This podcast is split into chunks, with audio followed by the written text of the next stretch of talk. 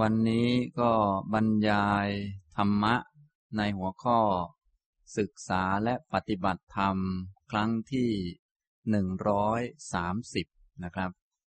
ซึ่งการบรรยายในช่วงนี้ บรรยายอยู่ในหัวข้อที่ชื่อว่า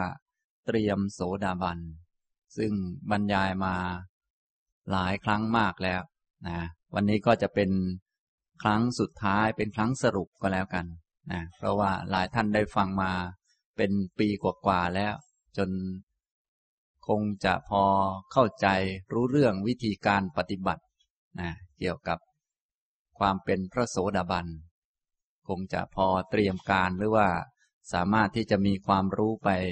ศึกษาเพิ่มเติมต่อได้นะครับ ในคราวที่แล้วผมก็ได้พูดอยู่ในประเด็นที่ว่าวิธีปฏิบัติเพื่อเป็นโสดาบัน ซึ่งวิธีปฏิบัติเพื่อเป็นโสดาบันนั้น ผมก็ได้พูดหัวข้อย่อยไว้สี่หัวข้อหลักๆด้วยกัน อันที่หนึ่งก็พูดในแง่ ฝ่ายปัญญา วิธีฝึกหัดให้เกิดปัญญา เพราะตัวนี้เป็นเรื่องสำคัญนะอันที่สองก็พูดโสตามปฏิยังคะสี่เหตุเงื่อนไข ปัจจัยให้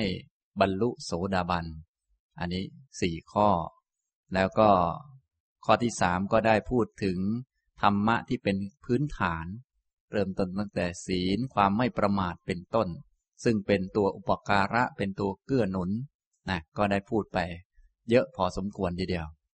และตอนนี้พูดข้อที่สี่เกี่ยวกับ ประเด็นที่ว่าวิธีปฏิบัติเพื่อเป็นโสดาบัน ก็คือวิธีการรวมองค์มรรคนะหลังจากที่ได้ เข้าใจองค์มรรคแต่ละข้อ มีธรรมะข้อโน้นข้อนี้ฝึกมาตามลำดับ ก็ต้องรู้จักวิธีที่จะเอาความดีหรือองค์มรรคทั้งหลายนั้นมารวมกันเข้า วิธีการผมก็ได้พูดไปหลายครั้งแล้วเช่นเดียวกัน หลายท่านก็คงจะได้ทราบถ้าได้ฟังมาโดยตลอด แต่บางท่านมาฟังบ้างไม่มาฟังบ้าง อันนี้ก็ต้องย้อนกลับไปฟังในคราวก่อนๆนะครับ อย่างนี้นะ ตอนนี้พูดอยู่ในประเด็นวิธีปฏิบัติเพื่อเป็นโสดาบัน ข้อที่สี่ก็คือ การรวมองค์มรรคซึ่งเป็นข้อสุดท้ายแล้ว ถ้ารวมองค์มรรคได้ก็จะได้มีดวงตาเห็นธรรม เกิดธรรมจักขุได้ วิธีการรวมองค์มรรคก็รวมลงในสมาธิ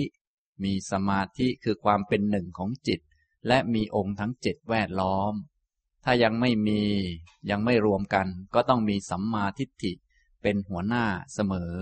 แล้วก็ค่อยๆ พัฒนาองค์มรรคขึ้นมาเรื่อยๆ ฉะนั้นการที่จะเอาองค์มรรคมารวมกันได้ ก็ต้องมีหัวหน้าเขาเสมอ ก็คือสัมมาทิฏฐิความเห็นที่ถูกต้องนะถ้ายังไม่ครบถ้วนบริบูรณ์ก็ต้องมีสามองค์มรรคในการช่วยเหลือ กันทำงาน ก็คือมีสัมมาทิฏฐิ สัมมาวายามะและสัมมาสตินะอย่างนี้นะครับ ในคราวที่แล้วผมก็ได้กล่าวให้ฟังเหตุผลที่ต้องใช้สัมมาทิฏฐิเป็นหัวหน้า ก็เพราะว่า ผู้ที่มีสัมมาทิฏฐินั้น สัมมาสังกัปปะเป็นต้นก็จะมีพอเหมาะพอใช้การ พอดี ไม่เลยพอดีไปนะถ้าไม่มีสัมมาทิฏฐิ สัมมาสังกัปปะ บางทีก็เลย เลยพอดี เหลือใช้ไป คิดดี แต่ดีเกินดีมันก็ไม่ดี ต้องคิดให้ดีให้มันพอดีให้มันเหมาะสม ให้มันถูกต้อง ถ้ามีสัมมาทิฏฐิ สัมมาสังกัปปะก็จะมีพอเหมาะพอดีนะบางท่านก็ไม่มีเลย ไม่มีเนคขมมะสังกัปปะเอาซะเลยอย่างนี้ก็ไม่เหมาะ ต้องให้มีเนคขมมะสังกัปปะ ให้มีอัพยาปาทสังกัปปะ อวิหิงสาสังกัปปะ ให้มันเหมาะสมให้มันถูกต้อง เนี่ยมีสัมมาทิฏฐิเป็นหัวหน้า สัมมาสังกัปปะจึงจะพอเหมาะ บางคนนี่ก็มีจนเกินไปก็มี คือคิดจะทิ้งไปหมดเลย จนจะไม่เอาอะไรสักอย่างเลย อย่างนี้แท้ที่จริงพวกเราจะต้องอาศัยปัจจัยต่างๆ เลี้ยงชีวิตจะทิ้งนั่นทิ้งนี่ไปก็ไม่ได้ แต่ให้คิดที่จะทิ้ง คิดที่จะทิ้ง บางคนก็ไม่คิดเลย ไม่คิดออกจากกามมาคุณเลย อย่างนี้ก็ผิดอยู่ บางคนคิดเลยเถิดเกินไปก็ผิดเหมือนกัน จึงต้องมีสัมมาทิฏฐินั้นเป็นหัวหน้า สัมมาสังกัปปะจึงจะพอเหมาะพอดี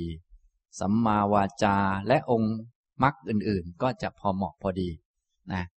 และอีกอย่างหนึ่งเหตุผลที่ต้องมีสัมมาทิฏฐิเป็นหัวหน้า ก็คือสำหรับผู้ที่มีสัมมาทิฏฐิเมื่อมีสัมมาทิฏฐิแล้ว ก็จะละมิจฉาทิฏฐิได้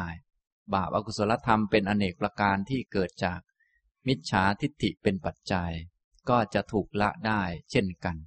นะต้องมีสัมมาทิฏฐินำหน้ามาอยู่เสมอ เพราะว่าเราต้องการละมิจฉาทิฏฐิก่อน คือถ้าละชิดมิจฉาทิฏฐิยังไม่ได้กิเลสอื่นๆนี่ไม่มีวันจะละได้เลย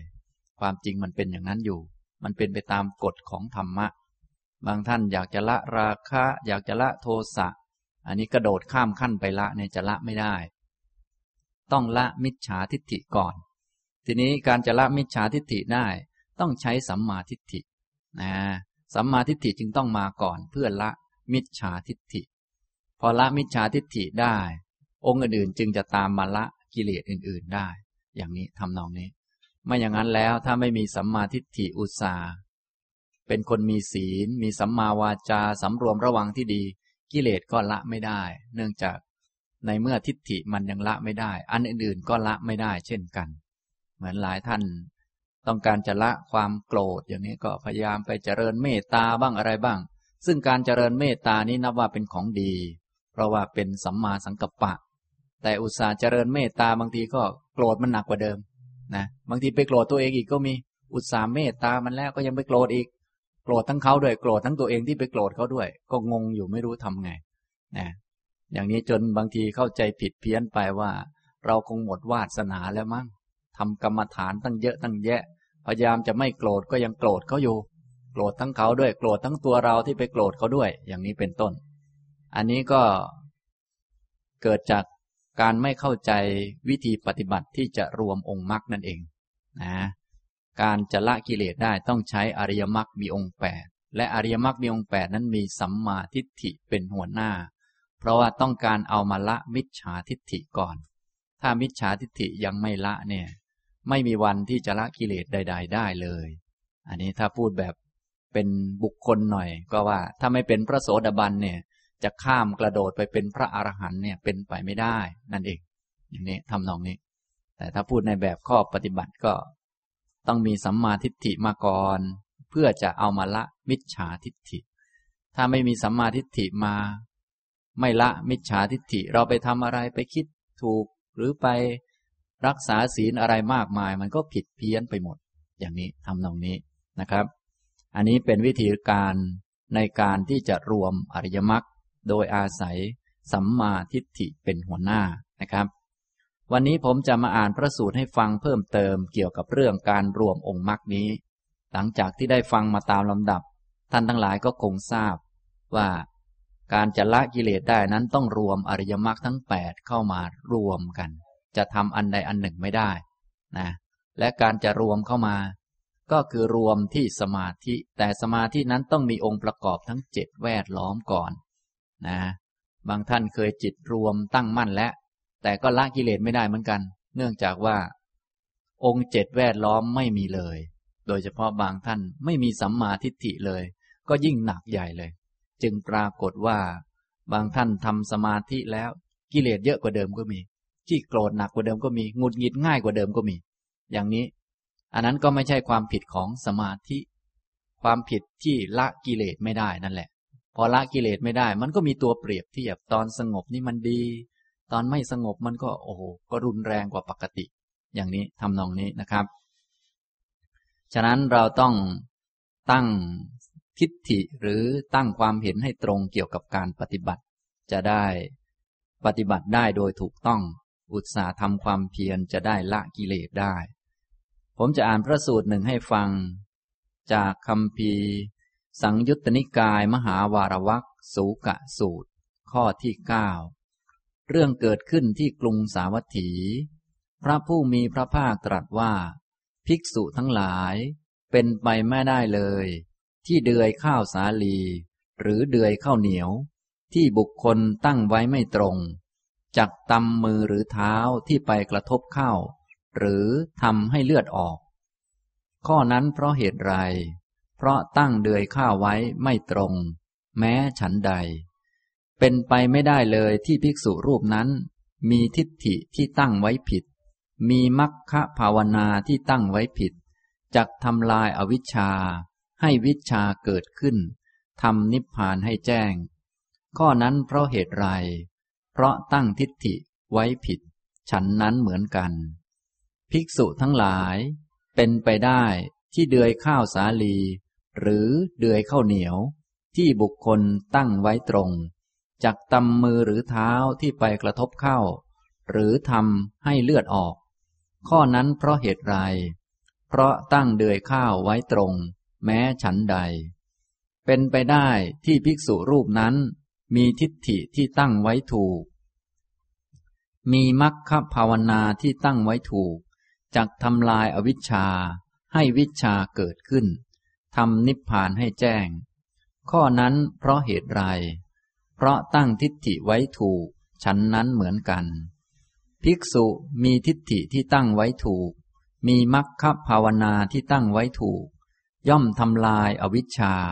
ให้วิชาเกิดขึ้นทำนิพพานให้แจ้งอย่างไร คือภิกษุในธรรมวินัยนี้ เจริญสัมมาทิฏฐิ อันอาศัยวิเวก อาศัยวิราคะ อาศัยนิโรธะ น้อมไปในโวสักคะ เจริญสัมมาสังกัปปะ เจริญสัมมาวาจา เจริญสัมมากัมมันตะ เจริญสัมมาอาชีวะ เจริญสัมมาวายามะ เจริญสัมมาสติ เจริญสัมมาสมาธิ อันอาศัยวิเวก อาศัยวิราคะ อาศัยนิโรธะ น้อมไปในโวสักคะภิกษุทั้งหลาย ภิกษุมีทิฏฐิที่ตั้งไว้ถูก มีมัคคภาวนาที่ตั้งไว้ถูก ย่อม ย่อมทำลายอวิชชา ให้วิชาเกิดขึ้นทำนิพพานให้แจ้ง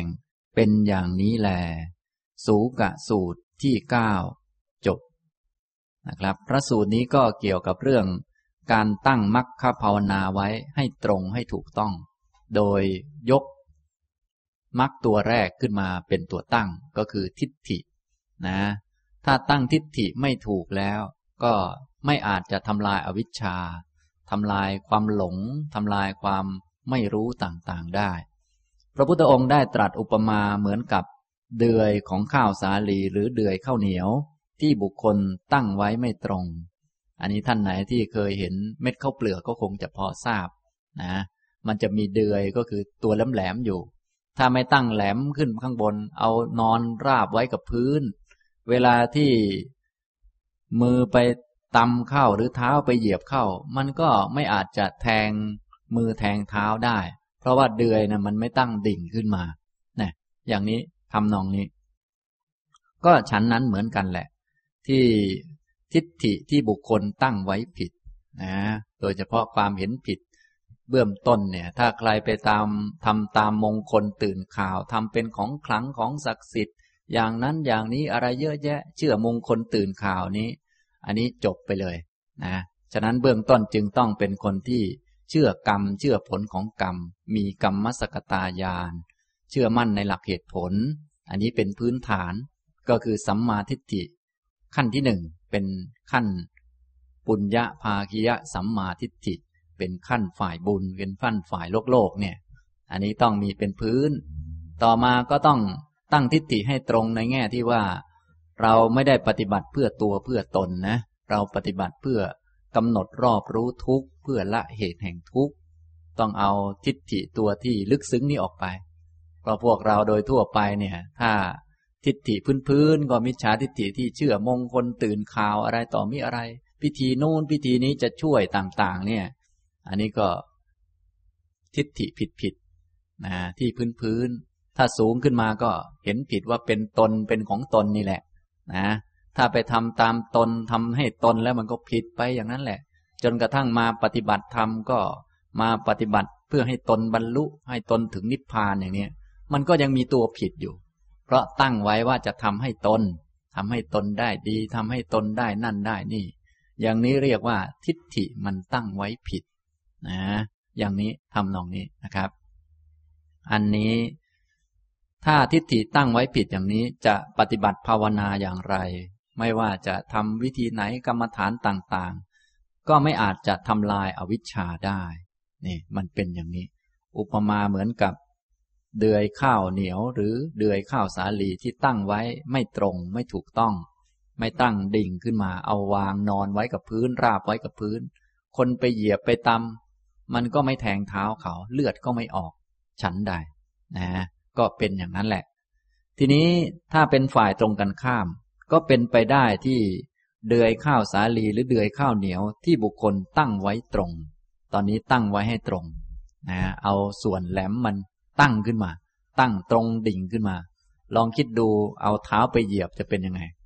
โอ้โห บางท่านเคยเป็นชาวนาเนี่ยนะเหยียบเดือยข้าวเข้าไปเนี่ยโอ้โห เจ็บเหมือนกัน เหมือนเข็มแทงเข็มทิ่มทีเดียว เลือดก็ออกได้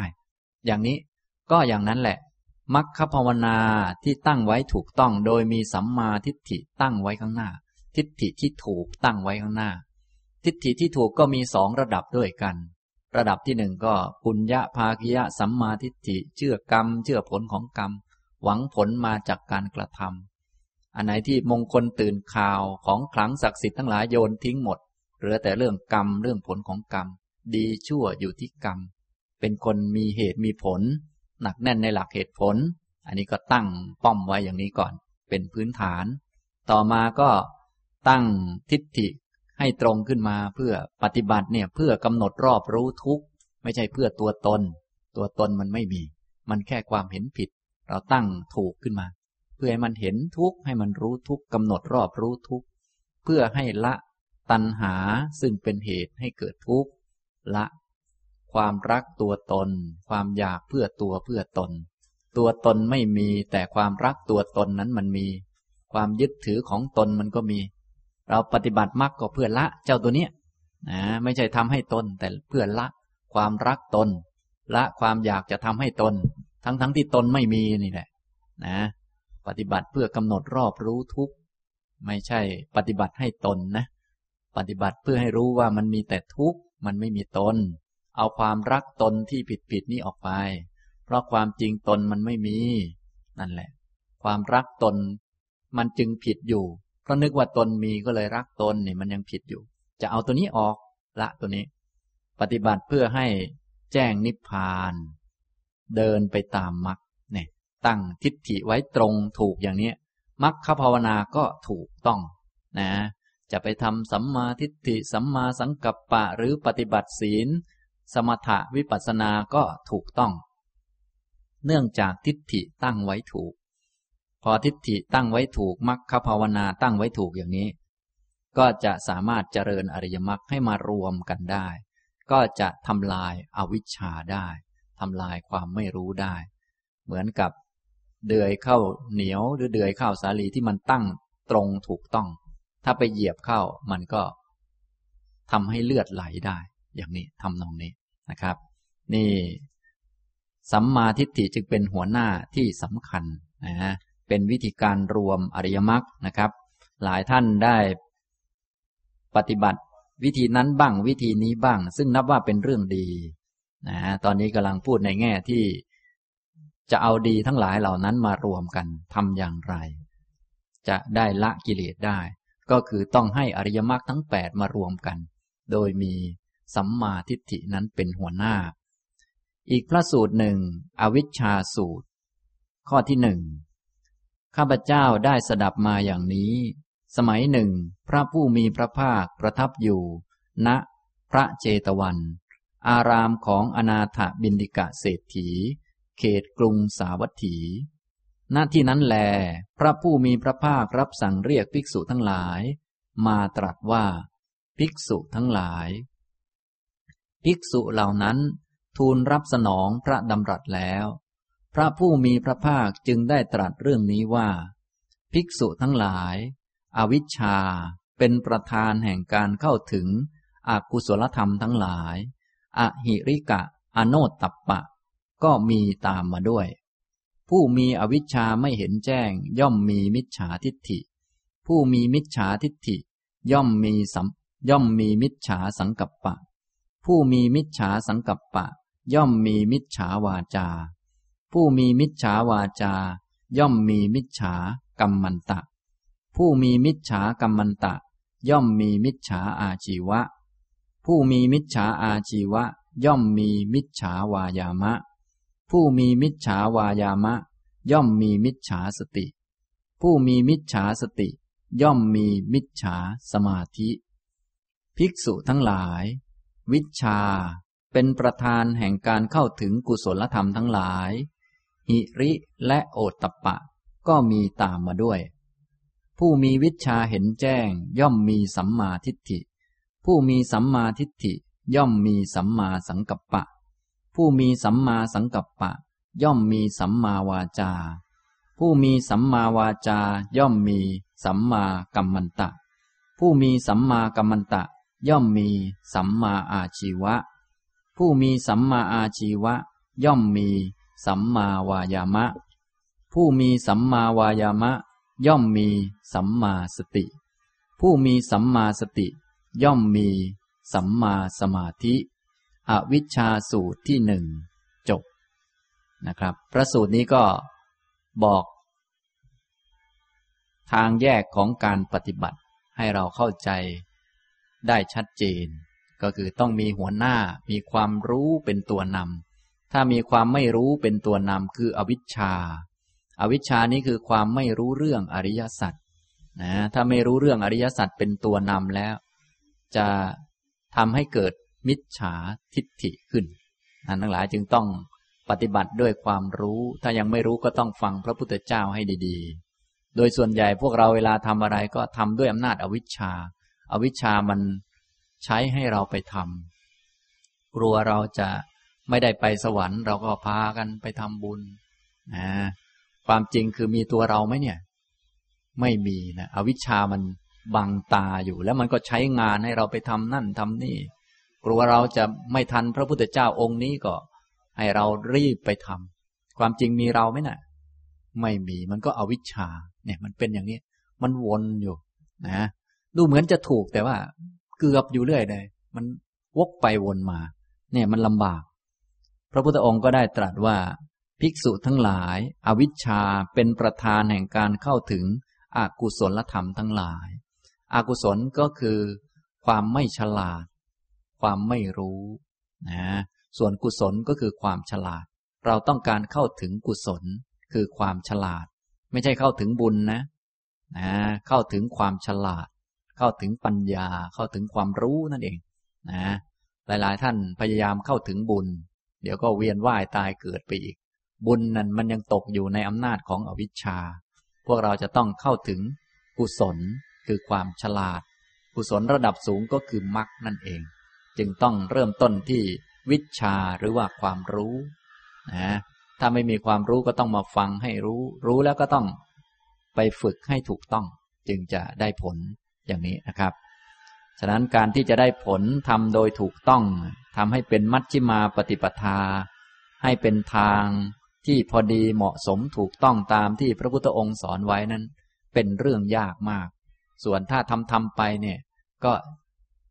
จะผิดผิดไปอย่างนั้นแหละนะฉะนั้นอย่าทำเป็นแบบคนไม่รู้เรื่อง ถ้าทำแบบไม่รู้เรื่องนี้ก็จะผิดนะ อย่างนี้ทำถูกนั้นมันยาก เหมือนที่ได้อุปมาว่า เหมือนเราจะยิงธนูให้เข้าเป้า เป้ามันก็เป็นจุดเล็กๆ จุดเดียว การยิงให้เข้าเป้าจึงเป็นเรื่องยากโดยธรรมชาติ ส่วนถ้าจะยิงให้ไม่เข้าเป้า ยิงยังไงก็ไม่เข้าเป้าอยู่แล้ว ขนาดจ้องจะยิงเข้าเป้ายังไม่ค่อยเข้าเลยบางคนเนี่ยนะเหมือนพวกเราทั้งหลายพยายามมาฟังธรรมเพื่อลดละกิเลสบางท่านยังละไม่ได้เลยเนี่ย ในขนาดพยายามจะยิงเข้ายังไม่เข้าเลยเนี่ยคิดดูสิเนี่ยแล้วยิง ไม่ถูกต้องตั้งแต่ต้นเนี่ย ยิงให้ตัวเราทำให้ตัวเราอย่างนี้ก็จบกันเลย ไม่มีวันลดกิเลสได้นะทำนองนี้นะครับ นี้พระพุทธองค์ได้ตรัส ภิกษุทั้งหลาย อวิชชาเป็นประธานแห่งการเข้าถึงอกุศลธรรมทั้งหลาย อหิริกะอโนตัปปะก็มีตามมาด้วย วิธีสังเกตอวิชชาก็คือมันจะมีความไม่ละอาย กับไม่เกรงกลัวต่อ บาปต่ออกุศลธรรมทั้งหลาย ไม่เกรงกลัวต่อสิ่งต่างๆตามมานะอันนี้ผู้มีอวิชชาไม่เห็นแจ้งก็ย่อมมีมิจฉาทิฏฐิ ผู้มีมิจฉาทิฏฐิก็ย่อมมีมิจฉาสังกัปปะ มันก็ผิดไปทั้งกระบวนเลยนะแต่ถ้าเป็นฝ่ายถูกต้อง พระพุทธองค์ตรัสว่า ภิกษุทั้งหลาย วิชาเป็นประธานแห่งการเข้าถึง กุศลธรรมทั้งหลาย หิริและโอตปะก็มีตามมาด้วย ลักษณะของวิชาหรือความรู้ตั้งแต่เบื้องต้น ถ้ามีแล้ววิธีสังเกตง่าย ๆ ก็คือดูตัวที่ตามมา ดูตัวที่ตามวิชามา ก็คือ หิริ ความละอายแก่ใจ ความละอายนะเริ่มต้นตั้งแต่ละอาย มองไปถึงตัวเราว่า โอ้นี่ เราก็อายุเยอะแล้วจะมาขี้เกียจ นอนตื่นสาย ง่วงเงาเศร้าซึม หรือว่าแม่หลอกตัวเองไปวัน ๆ อย่างนี้มันก็น่าอายนะ นะ เป็นลูกศิษย์ของพระพุทธเจ้าแล้วจะมานิสัยอย่างนี้มันใช้ได้หรืออย่างนี้เป็นต้น อายุก็เยอะแล้วนะ ศึกษาธรรมะมาก็นานแล้วนะ อะไรก็ว่าไป มีหิริ ฉะนั้นถ้ามีวิชาหิริมันจะติดตามมาอ่าเริ่มต้นจากวิชาคือกรรมสกตายาน แล้วก็มียานระดับสูงเพิ่มเติมยิ่งขึ้น มีความรู้ที่ถูกต้อง ก็บางท่านอาจจะยังไม่มีวิชาอย่างที่มีกำลังเยอะอาจจะมองไม่เห็น ก็ลองสังเกตตัวที่ตามมา ถ้ามีวิชาจะมีตัวที่ตามมาก็คือ หิริ ความละอาย ต่อสิ่งไม่ดีทั้งหลายละอายที่เสียเวลาไปกับสิ่งนั้นสิ่งนี้ แล้วก็โอดตับปะความเกรงกลัว โดยเฉพาะเกรงกลัวต่อผลของบาปต่าง เกรงกลัวต่อ ผลของการพูดไม่ดี แม้แต่พูดเพ้อเจ้อหนังละครมันก็น่ากลัว เพราะว่ามันทำให้จิตฟุ้งซ่านไปนั่งสมาธิก็กว่าจะสงบก็เสียเวลาไปนาน นะ เนี่ย โอดตับปะก็จะตามมา ความเกรงกลัวต่อความผิดต่างๆ ความเกรงกลัวต่อ โทษภัยทุกต่างๆ ในการเวียนว่ายตายเกิดก็จะตามมา อันนี้คือ วิชา เป็นประธานแห่งการเข้าถึงกุศลธรรมทั้งหลาย หิริและโอตปะก็มีตามมาด้วย ผู้มีวิชาเห็นแจ้งก็ย่อมมีสัมมาทิฏฐิ ผู้มีสัมมาทิฏฐิก็ย่อมมี สัมมาสังกัปปะ อย่างนี้นะ นี่เป็นวิธีในการที่จะเดินมาตามมรรคอย่างถูกต้อง ท่านทั้งหลายก็อย่าลืมจำให้ดีๆ แล้วก็ไปฝึกให้ดีๆ อุตสาห์ ทำความเพียรรักษาศีลทำสติทำสมาธิเป็นต้นถ้าละกิเลสไม่ได้ก็น่าเสียดายนะฉะนั้นจึงต้องรู้วิธีให้ดีๆ จึงจะสามารถละกิเลสได้ เป็นคนฉลาดเป็นคนมีปัญญาได้ ก็คือต้องเริ่มต้นที่ปัญญาเลย เริ่มต้นที่สัมมาทิฏฐิ เริ่มต้นที่วิชานะทีนี้ตัวสังเกตก็ต้องสังเกตตัวที่ตามมา ถ้าคนมีความรู้จะต้องมีความละอาย ต้องมีความเกรงกลัวต่อบาปต่อสิ่งไม่ดีทั้งหลายนะ บางท่านก็อาจจะหลงได้ง่ายตรงนี้ เนื่องจากว่าตอนแรกๆนึกว่ารู้ที่ไหนได้ โอ้หลงไปซะแล้วอย่างนี้ก็มี ก็สังเกตตัวตามมาก็แล้วกัน นะ ถ้ามีวิชาและฮิริและโอตตะปะก็จะตามมา ถ้ามีอย่างนี้ก็เป็นไปได้ที่จะเกิดสัมมาทิฏฐิ พอมีสัมมาทิฏฐิก็มีสัมมาสังกัปปะติดตามกันมาได้ อย่างนี้ทำนองนี้นะครับ อันนี้ก็เป็นลักษณะที่ดูง่ายๆสำหรับพวกเราที่เป็นนักปฏิบัติธรรม ถ้าปฏิบัติแล้วถูกต้องก็คือต้องมีหิริโอตปะ หรือพูดทางเราง่าย ๆ ก็คือต้องมีศีลนั่นเองนะถ้าปฏิบัติถูกต้องเนี่ยไม่ต้องพูดถึงสมาธิเยอะ ไม่ต้องพูดถึงสติเยอะ ไม่ต้องพูดถึงปัญญามาก ปฏิบัติถูกต้องให้ดูศีล เท่านั้นก็พอแล้วนะให้ดูว่าสำรวมระวังดีไหม มีหิริมีโอตตะปะไหม กายวาจาดีไหม เท่านี้แหละนะเป็นพื้นฐานเบื้องต้นของคนมีปัญญา ถึงเราจะมีสมาธิเยอะ แต่ว่าหิริโอตตะปะไม่มีเดี๋ยวมันก็พัง สติเยอะแต่ปัญญาไม่มี เดี๋ยวมันก็พัง สู้กิเลสไม่ได้ แต่ถ้ามีปัญญาอย่างถูกต้องจะมีหิริโอตตะปะ สำรวมระมัดระวัง มีความละอายต่อความชั่ว กลัวต่อความผิดพลาด กลัวต่อเรื่องนั้นเรื่องนี้ต่างๆ ในโลก เพราะโลกนี้มันเป็นของน่ากลัวอยู่แล้วโดยธรรมชาติ ถ้าเราไม่กลัวมันก็ผิดไปแล้วนะ โดยเฉพาะทุจริตนี่มันน่ากลัวอยู่แล้ว นะ ขนาดไม่ถึงกับทุจริตต่างๆ ก็ยังน่ากลัวเลยอยู่ในโลกเนี่ย มันปลอดภัยที่ไหน อย่างนี้ คนมีปัญญามีวิชา เขาก็จะมีหิริและโอตตะปะ ถ้ามีวิชาอย่างนี้ ก็จะมีสัมมาทิฏฐิซึ่งเป็นองค์แรกของมรรคได้พอเป็นองค์แรกของมรรคได้แล้วองค์อื่นก็จะสามารถที่จะเพิ่มพูนและทำให้มีขึ้นได้ อย่างนี้ทำนองนี้นะครับ อันนี้ได้กล่าวถึงวิธีในการเอาองค์มรรคทั้ง 8 มารวมกันนะหลายท่านก็ได้ปฏิบัติข้อนั้นบ้างข้อนี้บ้างมาบ้างแล้ว ซึ่งดีแล้ว อย่าลืมเอามารวมกัน โดยมี สัมมาทิฏฐินั้นเป็นหัวหน้า ไปชำระสิ่งที่ทำให้ตรง ให้ถูกต้อง ตั้งทิฏฐิในการปฏิบัติให้ตรงประเด็นนะฮะโดยเฉพาะตั้งไปที่นิพพานนะมีเป้าหมายไปที่ตรงนั้น ถ้าในขั้นพื้นฐานเบื้องต้นก็ ให้ตั้งไปที่ความสงบความร่มเย็น ให้เห็นคุณค่าของความสงบ ความปล่อยความวางอย่างนี้นะครับ ต่อไปผมจะอ่านอีกพระสูตรหนึ่งให้ฟังเกี่ยวกับ การปฏิบัติให้เกิด สัมมาทิฏฐิจนกระทั่งถึง สัมมาสมาธิได้ทำอย่างไร แบบไหนเป็นไปได้ แบบไหนเป็นไปไม่ได้ ท่านทั้งหลายก็จะได้ทราบแล้วก็จะได้นำไปฝึกปฏิบัติต่อไปได้ ในอังคุตรนิกายฉักกะนิบาตสังคณิการามสูตรข้อ 68 พระผู้มีพระภาคตรัสว่า ภิกษุทั้งหลาย เป็นไปไม่ได้เลยที่ภิกษุผู้ชอบการคลุกคลีด้วยหมู่ ยินดีการคลุกคลีด้วยหมู่ ประกอบความชอบการคลุกคลีด้วยหมู่ เป็นผู้ชอบคณะ ยินดีในคณะ ประกอบความยินดีในคณะจักยินดีในปวิเวกตามลำพังได้ เป็นไปไม่ได้เลยที่ภิกษุ ผู้ไม่ยินดีในปวิเวกตามลำพังจักถือเอานิมิตแห่งจิตได้ เป็นไปไม่ได้เลยที่ภิกษุผู้ไม่ถือเอานิมิตแห่งจิตจักบำเพ็ญสัมมาทิฏฐิให้บริบูรณ์ได้ เป็นไปไม่ได้เลยที่ภิกษุผู้ไม่บำเพ็ญสัมมาทิฏฐิให้บริบูรณ์แล้วจักบำเพ็ญสัมมาสมาธิให้บริบูรณ์ได้ เป็นไปไม่ได้เลยที่ภิกษุผู้ไม่บำเพ็ญสัมมาสมาธิ ให้บริบูรณ์แล้วจักละสังโยชน์ได้ เป็นไปไม่ได้เลยที่ภิกษุผู้ยังละสังโยชน์ไม่ได้แล้วจักทำให้แจ้งนิพพานได้ ภิกษุทั้งหลาย เป็นไปได้ที่ภิกษุผู้ไม่ชอบการคลุกคลีด้วยหมู่ ไม่ยินดีการคลุกคลีด้วยหมู่ ไม่ประกอบความชอบการคลุกคลีด้วยหมู่ ไม่ชอบคณะ ไม่ยินดีในคณะ ไม่ประกอบความยินดีในคณะ จักยินดีในปวิเวกตามลำพังได้ เป็นไปได้ที่ภิกษุผู้ยินดีในปวิเวกตามลำพังจักถือเอานิมิตแห่งจิตได้ เป็นไปได้ที่ภิกษุผู้ถือเอานิมิตแห่งจิตจักบำเพ็ญสัมมาทิฏฐิ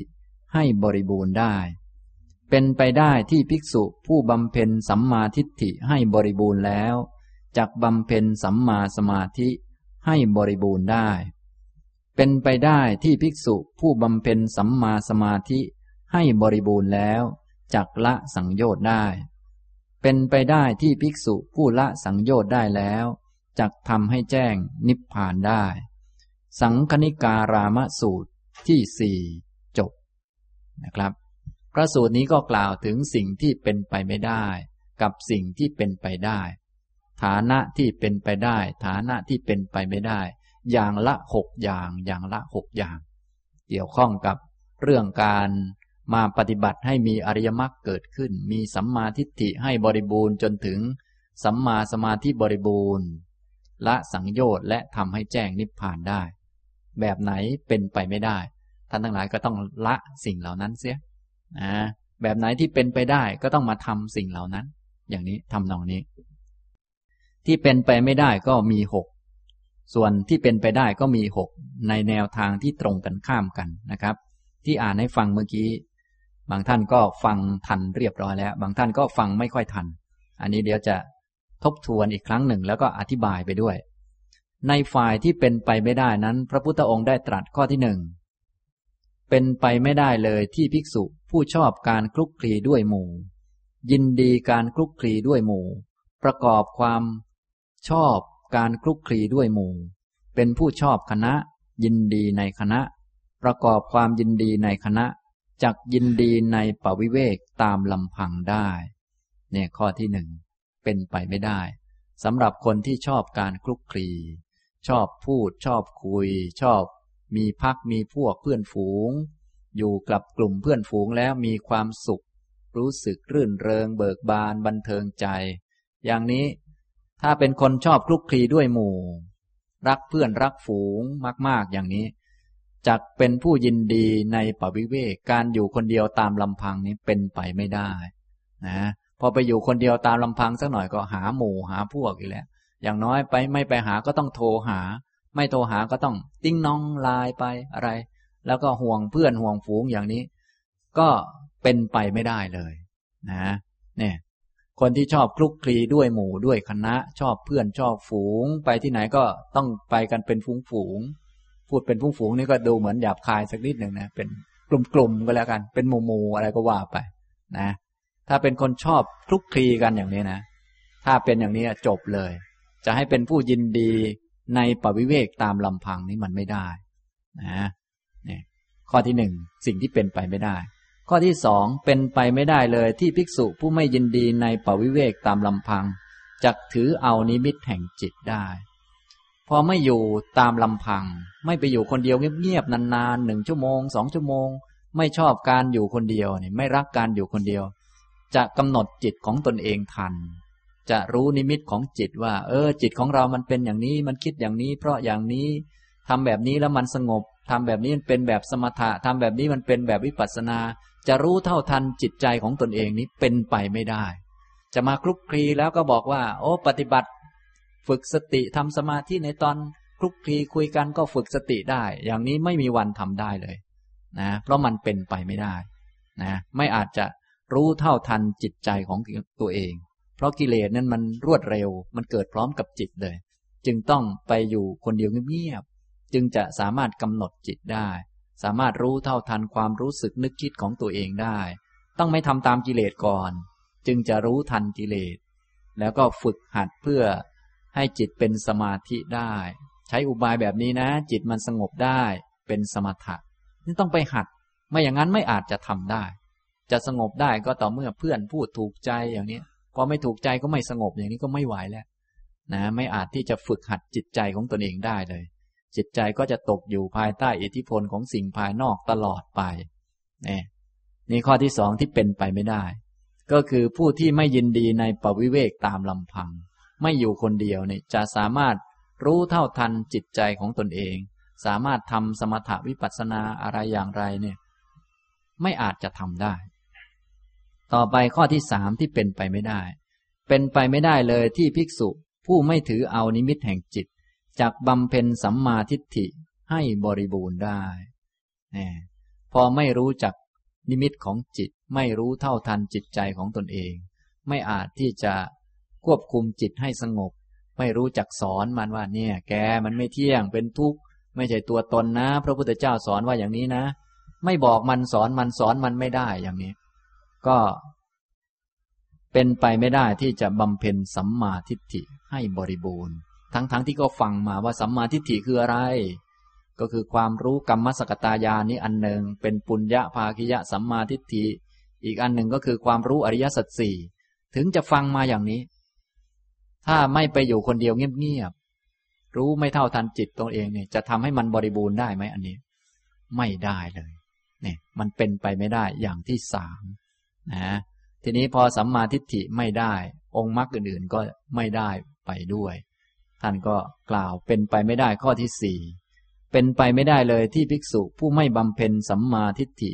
ให้บริบูรณ์แล้วจักบำเพ็ญสัมมาสมาธิให้บริบูรณ์ได้ พอสัมมาทิฏฐิมันบริบูรณ์ไม่ได้มันไม่มี สัมมาสมาธิก็ไม่มีทำให้บริบูรณ์ไม่ได้นะถ้าองค์มรรคไม่บริบูรณ์ ไม่มีสัมมาทิฏฐิเป็นต้นจนถึงสัมมาสมาธิจะละกิเลสได้ไหม ก็ไม่ได้ ท่านก็ว่าข้อที่ห้าเป็นไปไม่ได้เลยที่ภิกษุผู้ไม่บำเพ็ญสัมมาสมาธิให้บริบูรณ์แล้วจักละสังโยชน์ได้นะองค์มรรคแปดไม่ครบเนี่ย ไม่มีวันละกิเลสได้เลยทำยังไงก็ละกิเลสไม่ได้ มันเป็นอย่างนั้นมันเป็นฝ่ายเป็นไปไม่ได้ ทีนี้ละกิเลสไม่ได้แล้วไม่ปล่อยไม่วางเนี่ย จะถึงนิพพานได้ไหม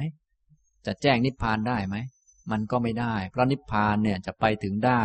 ก็ต่อเมื่อต้องทิ้งปล่อยวางทั้งโลกเสีย แล้วก็ไปนิพพาน ตอนนี้ยังยึดอยู่เลย ละสังโยชน์ไม่ได้ มันก็แจ้งนิพพานไม่ได้ ก็เป็นข้อที่หกเป็นไปไม่ได้เลยที่ภิกษุผู้ยังละสังโยชน์ไม่ได้แล้วจะทำให้แจ้งนิพพานได้ นี่ก็หกข้อ ในสิ่งที่เป็นไปไม่ได้ ส่วนสิ่งที่เป็นไปได้ก็ตรงกันข้ามนะพวกเราต้องมาอยู่ฝ่ายที่เป็นไปได้เนี่ย เพราะพวกเรานี่คงจะเป็นไปได้เนาะนะถ้าดีที่สุดก็เป็นไปได้ข้อสุดท้ายนั่นแหละ คือทำให้แจ้งนิพพานได้ พระพุทธเจ้าของเราก็ยกย่องความเป็นมนุษย์นี้มากเลย เนื่องจากว่าความเป็นมนุษย์นี่ประพฤติพรหมจรรย์ได้ดีที่สุดดำเนินชีวิตประเสริฐได้ดีที่สุดทำให้แจ้งนิพพานได้ อย่างนี้ทำนองนี้ ฉะนั้นท่านทั้งหลายได้เกิดเป็นมนุษย์แล้วก็เป็นไปได้ที่จะทำให้แจ้งนิพพาน อันนั้นเป็นข้อที่หก แต่ก่อนจะได้ข้อที่หกต้องผ่านข้อที่ห้าก่อน ต้องละสังโยชน์ก่อน ว่าไปแล้วทุกท่านเป็นไปได้ที่จะละกิเลส เป็นไปได้ไหมครับเนี่ย เป็นไปได้นะแต่การจะได้ข้อที่ห้านี้ ต้องได้ข้อที่สี่ก่อน เป็นไปได้ที่จะทำสมาธิได้ เป็นไปได้ไหมครับ จะทำสมาธิจิตสงบเป็นหนึ่งได้เนี่ยได้ได้ แต่ก่อนจะได้ข้อนี้ต้องได้ ข้อที่สามก่อน ก็คือต้องได้สัมมาทิฏฐิก่อน ต้องมีความเห็นที่ถูกต้อง ต้องบำเพ็ญความเห็นที่ตรงที่ถูกต้องให้บริบูรณ์ก่อนนะก็เป็นไปได้ ทีนี้การจะได้ข้อสามเนี่ย ต้องมีข้อสองก่อน ก็คือต้องกำหนดจิตตัวเองได้ รู้เท่าทัน ความคิดความรู้สึก สามารถที่จะรู้จักอุบายในการทำให้จิตของตนสงบลง เวลานั่งอยู่คนเดียวเนี่ย เราจะเรียนรู้มันได้ทำยังไงมันจะสงบ อันนี้ต้องไปหาอุบายแล้วนะจะเอาอุบายของคนอื่นมาซ้ำกับเขานี่ไม่ได้ เพราะเวลาเราอยู่คนเดียวเราจะรู้เลยว่าแหมมันคิดนู่นคิดนี่จะทำยังไงให้มันมารวมอยู่ที่นี่ แล้วจะยกข้อธรรมะอะไรมาพิจารณามันจึงจะได้ปัญญา ที่เรียนมาก็ดีๆ ทั้งนั้นอะกรรมฐาน แต่ตอนอยู่คนเดียวเนี่ยแหมมันยากนะ ที่จะทำให้มันสงบได้ ก็รู้อยู่ต้องรู้ลมหายใจ แต่บางคนรู้ไปทีไรก็หลับทุกที นะบางคนเคยท่องมาว่าอ้าวต้องผมคนเล็บฟันหนังซะหน่อย ท่องไปสักสองสารอบก็เครียดแหละ อย่างนี้ก็มีนี่ทำนองนี้นะครับ นี่ ก็ข้อที่สองส่วนข้อที่หนึ่งก็คือ ไม่ชอบการคลุกคลีด้วยหมูนี่แหละ จึงจะยินดีในปวิเวกตามลำพังได้นะถ้าเรียงเป็นลำดับในฝ่ายที่เป็นไปได้ พระองค์ก็ตรัสว่า ข้อที่หนึ่ง เป็นไปได้ที่ภิกษุ ผู้ไม่ชอบการคลุกคลีด้วยหมู่ ไม่ยินดีการคลุกคลีด้วยหมู่ ไม่ประกอบความชอบการคลุกคลีด้วยหมู่ ไม่ชอบคณะ ไม่ยินดีในคณะ ไม่ประกอบความยินดีในคณะจักยินดีในปวิเวกตามลำพังได้ เนี่ยข้อที่หนึ่งนะข้อที่หนึ่งที่เป็นไปได้ก็คือ ผู้ที่ไม่ชอบการคลุกคลี ฉะนั้นท่านทั้งหลายถ้าต้องการที่จะยินดีในการอยู่ตามลำพัง เพราะว่าการปฏิบัติธรรมเนี่ยต้องเป็นพวกที่คิดเนคขมมะคิดจะออก คืออยู่ตามลำพัง เป็นมีความสุขที่ได้อยู่ตามลำพัง เพราะเป็นเวลาที่ดีเราจะได้ทำสมาธิจเจริญวิปัสสนาได้เต็มที่ แต่การจะยินดีการอยู่ตามลำพังได้ จะต้องไม่ชอบการคลุกคลี ไม่ชอบหมู่ ไม่ชอบคณะ ไม่ชอบการพูด ไม่ชอบการคุย ชอบความสงบมากกว่า ชอบที่ไม่มีคน ชอบนิ่งๆมากกว่า ไม่ชอบหาเรื่อง ชอบไม่มีเรื่องมากกว่า นะ ถ้าไม่มีอะไรจะคุยก็ชอบอยู่นิ่งๆ ไม่ไปหาเรื่องมาคุย ไม่ไปหาเรื่องมาคิด นะ ไม่ไปหาเรื่องมานั่น มาทำโน่นทำนี่ ไม่ไปหาโปรเจกต์มาลงทุนต่างๆ อยู่นิ่งๆ นะ อย่างนี้ ถ้าเป็นอย่างนี้ ก็เป็นไปได้ที่จักยินดีในการอยู่ลำพังได้ ในปวิเวกตามลำพังได้นะอันนี้ขั้นที่หนึ่งนะครับ ท่านทั้งหลายก็อย่าลืมไปฝึกหัดเอานะข้อที่หนึ่งนี่บางท่านแค่ข้อที่หนึ่งก็ชักจะไม่ผ่านแล้ว นิพพานอยู่ข้อที่หกนู่นนะต้องผ่านข้อที่หนึ่งก่อนนะนะ ก็คือต้องไม่ยินดีในการคลุกคลีด้วยหมู่ด้วยคณะ ต้องชอบอยู่คนเดียว อย่าชอบพูดชอบคุย ชอบพูดมากต่างๆ เนี่ย นั้นไม่ใช่คำสอนของพระพุทธเจ้า เพราะคำสอนของพระพุทธเจ้านั้น เป็นไปเพื่อการไม่คลุกคลีเป็นไปเพื่อวิเวก เป็นไปเพื่อการไม่อยู่ ยินดีกับหมู่กับคณะ ไม่ใช่เขาดี เราก็ดีใจไปกับเขาด้วยโผล่หน้าไปแสดงความยินดีนะพอเขาเศร้าก็โผล่หน้าไปแล้วโผล่หน้าเศร้าๆไป แสดงความเห็นใจ แสดงความเสียอกเสียใจ งานไหนงานนั้นโผล่ไปเรื่อยทุกงานนะเหมือนกับวัดไหนวัดนั้นโผล่ไปด้วยพวกเดิมนี่แหละ หน้าเดิมๆโผล่ไป งานบุญทุกงานโผล่ไปทุกงาน อย่างนี้เป็นต้น ก็ดูเหมือนดีแต่ว่าความจริงแล้วยังห่างไกลมาก เนื่องจากว่า ข้อที่หนึ่งยังไม่ได้เลยนะเพราะเป็นคนที่ชอบคลุกคลีชอบโผล่ไป ตรงโน้นตรงนี้ชอบปรากฏตัว ชอบให้ตัวมันเป็นที่รู้จักนะ เพราะความจริงแล้วมันไม่มีตัวนั่นเอง เราต้องการฝึกให้ถูกต้อง ก็คือต้องหลบหลบไว้นั่นแหละ ดีที่สุดแล้ว การหลบหลบไว้ท่านเรียกว่าปวิเวกตามลำพัง การอยู่คนเดียวนิ่งๆตามลำพัง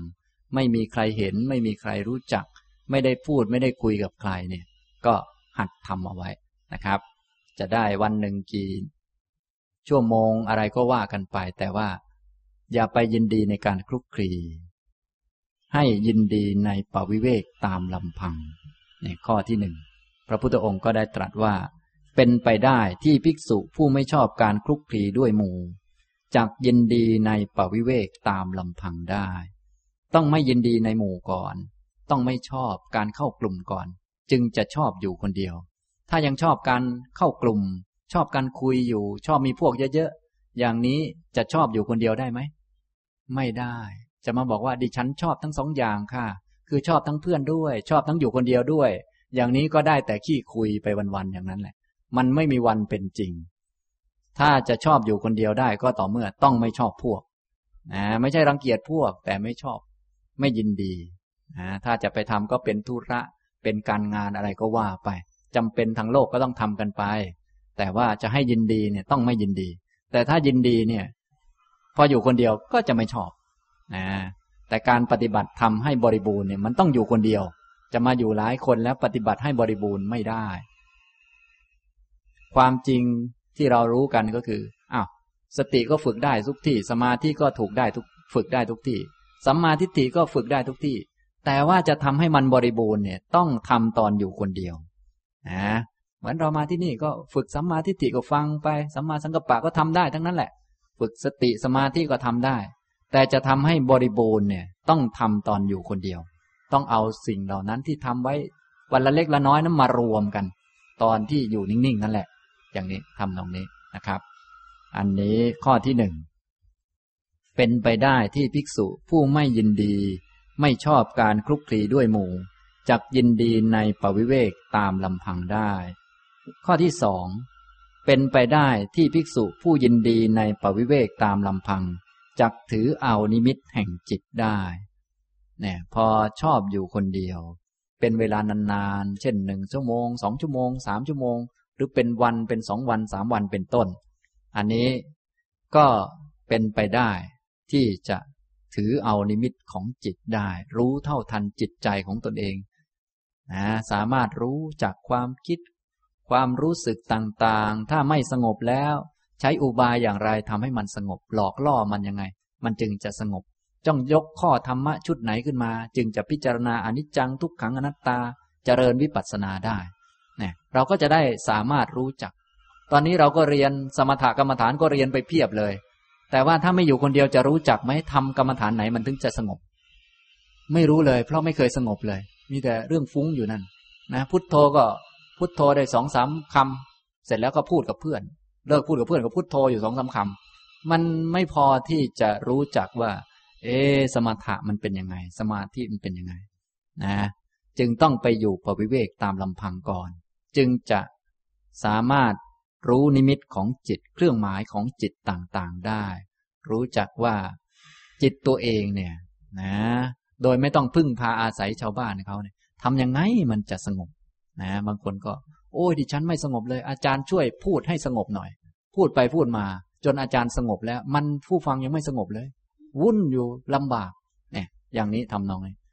ส่วนนิมิตของจิตนี้ก็คือ เราไปอยู่คนเดียว มันไม่สงบ ใช้อุบายอย่างไร มันจึงจะสงบจิตมันวิ่งออกไปข้างนอก ใช้อุบายอย่างไรมันจึงจะตะล่อมเข้ามาได้ มันไม่เห็นความจริงทำยังไงจะเห็นความจริงนี่อันนี้มันเป็นต้องเรื่องต้องฝึกเอานะ และต้องทำเอาเองด้วยคนอื่นทำให้ไม่ได้ แม้พระพุทธองค์ก็พระองค์ก็สอนให้ สอนแล้วพระองค์ก็ไล่ไปนะนั่นใต้ต้นไม้ นั่นที่ว่างจากเรือน เธอก็ต้องไปทำความเพียรเพ่งเอาเอง อย่างนี้ทำนองนี้นะอันนี้ก็ข้อที่สองเป็นไปได้ที่ภิกษุผู้ยินดีในปวิเวกตามลำพัง จักถือเอานิมิตแห่งจิตได้ ต่อไปข้อที่สาม เป็นไปได้ที่ภิกษุผู้ถือเอานิมิตแห่งจิตจักบำเพ็ญสัมมาทิฏฐิให้บริบูรณ์ได้ นี่องค์มรรคข้อแรก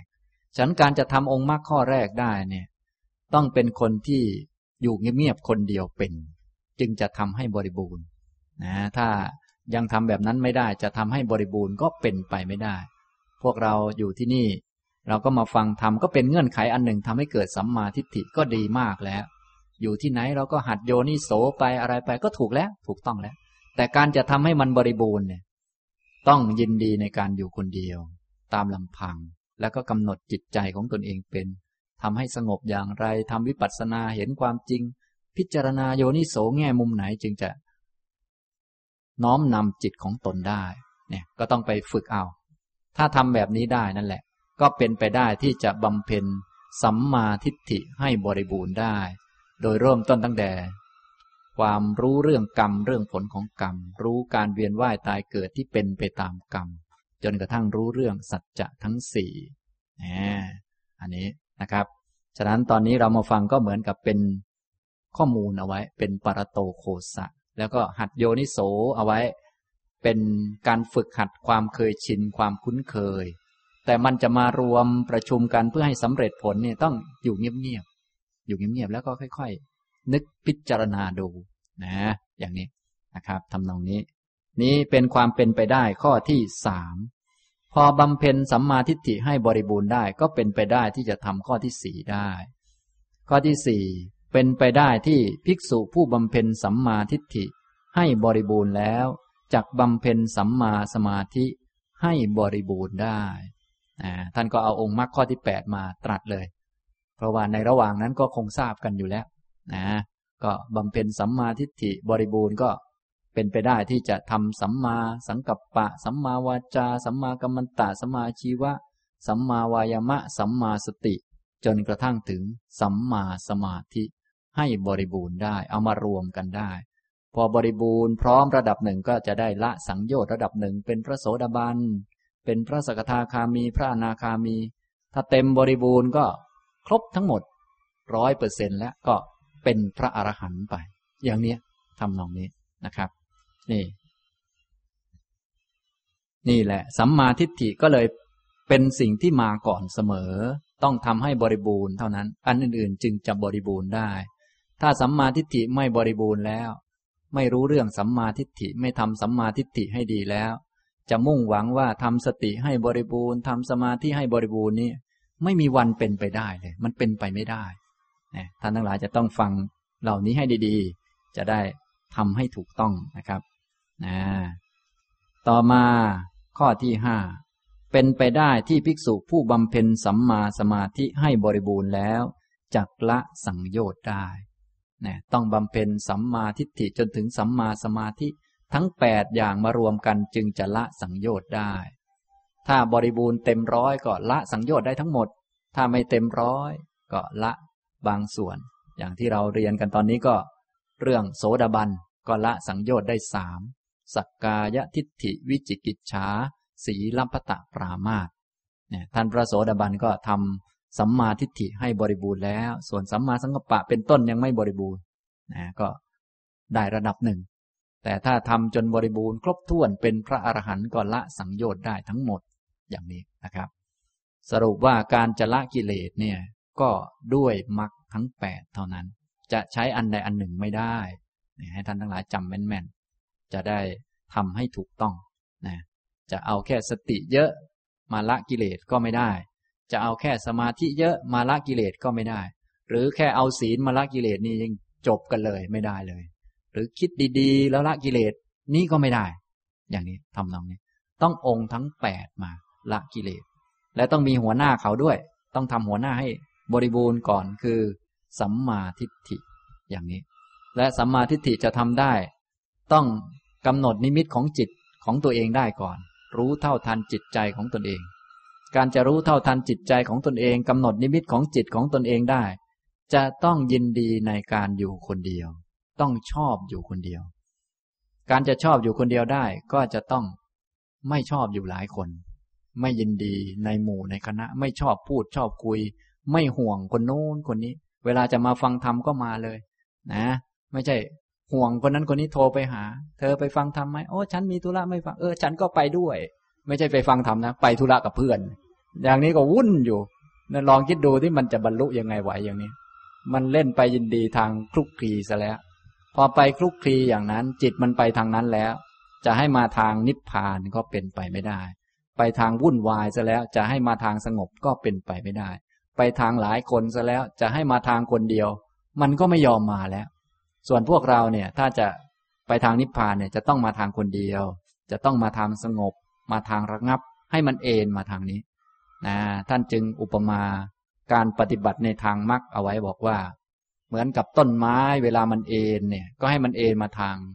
แม่น้ำนะ เวลาน้ำเซาะบ่อยๆ น้ำพัดมาก็เซาะบ่อยๆ เวลาต้นไม้มันล้มมันจะล้มไปทางไหน มันก็ต้องล้มไปทางน้ำนี่แหละ เพราะว่ามันเอ็นมาทางนี้ ก็เหมือนพวกเรา เวลาที่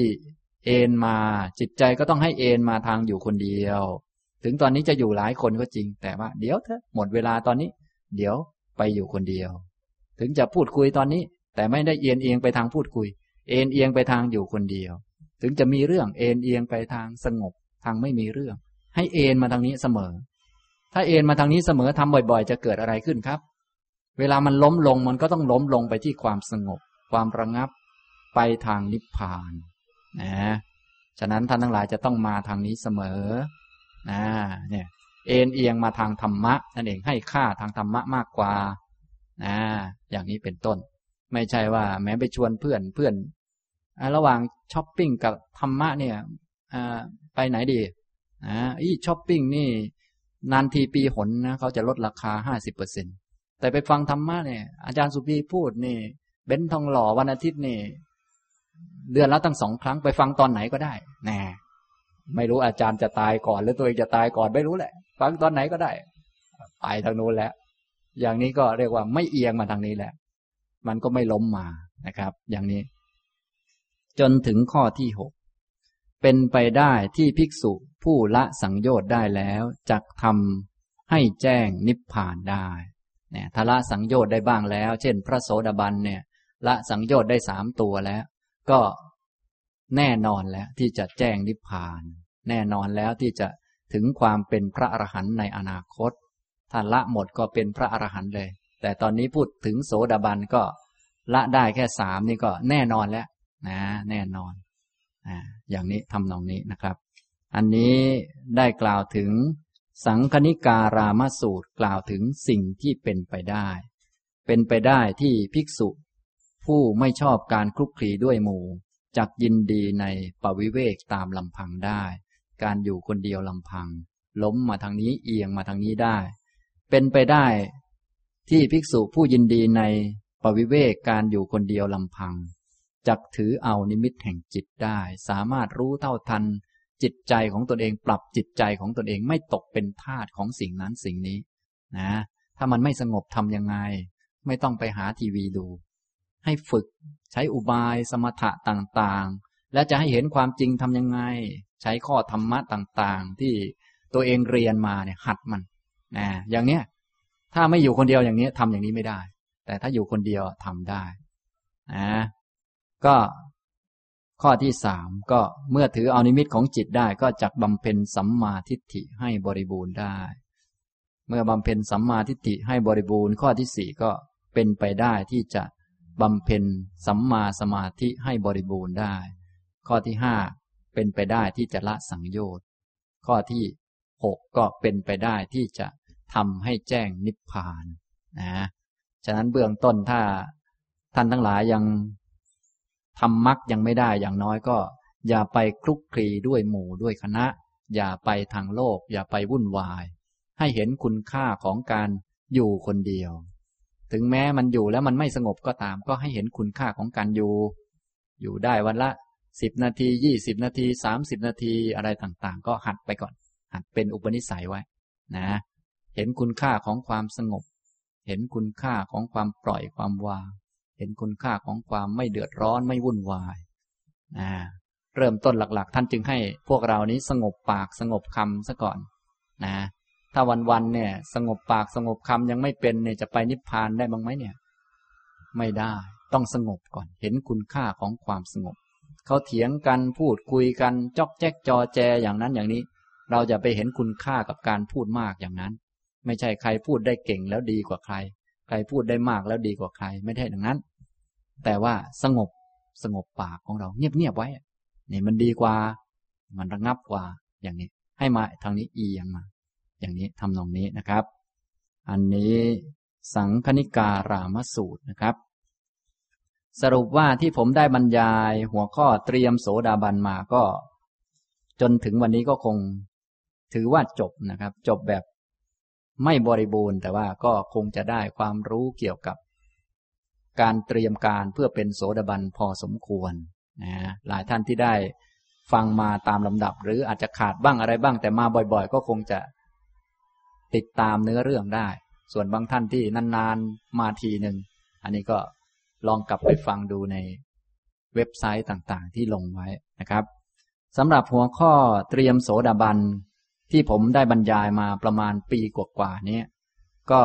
ตั้งประเด็นในการบรรยายไว้สามประเด็นด้วยกัน ก็คือประเด็นที่หนึ่ง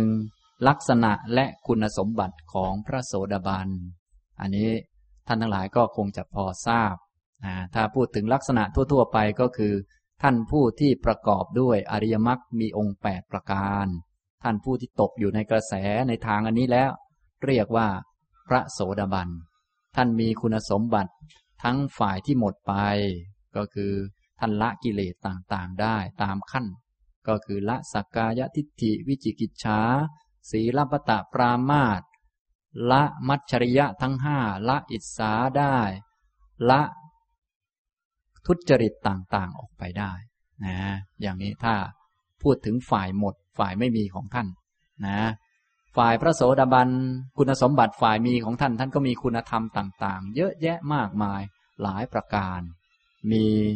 ศรัทธาเชื่อมั่นไม่หวั่นไหวในพระพุทธ ในพระธรรมในพระสงฆ์มีอริยะกันตศีล อย่างนี้เป็นต้นก็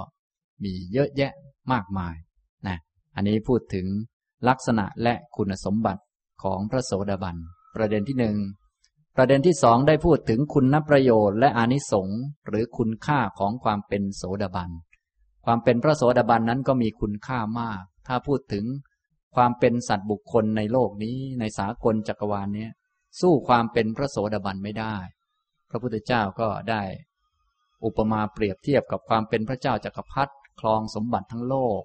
หรือการไปเกิดบนสวรรค์ชั้นต่าง ๆ เป็นพรหมที่ละกามคุณได้ ก็สู้พระโสดาบันไม่ได้ทำไมจึงสู้ไม่ได้ก็มีเหตุผลง่าย ๆ ก็คือ พระโสดาบันนั้นแม้จะอยู่อย่างลำบากแร้นแค้นในชาติปัจจุบันก็จริง แต่ว่าจะไม่มีวันตกอบาย ส่วนพระเจ้าจักรพรรดิเนี่ยแม้จะมีสมบัติจนเต็มโลกอยากได้อะไรก็ได้ในโลกนี้ หรือเทวดาได้สมบัติเป็นทิพย์หรือพรหมงดเว้นจากกามได้แล้ว พอหมดอายุก็ยังเป็นผู้ไม่แน่นอน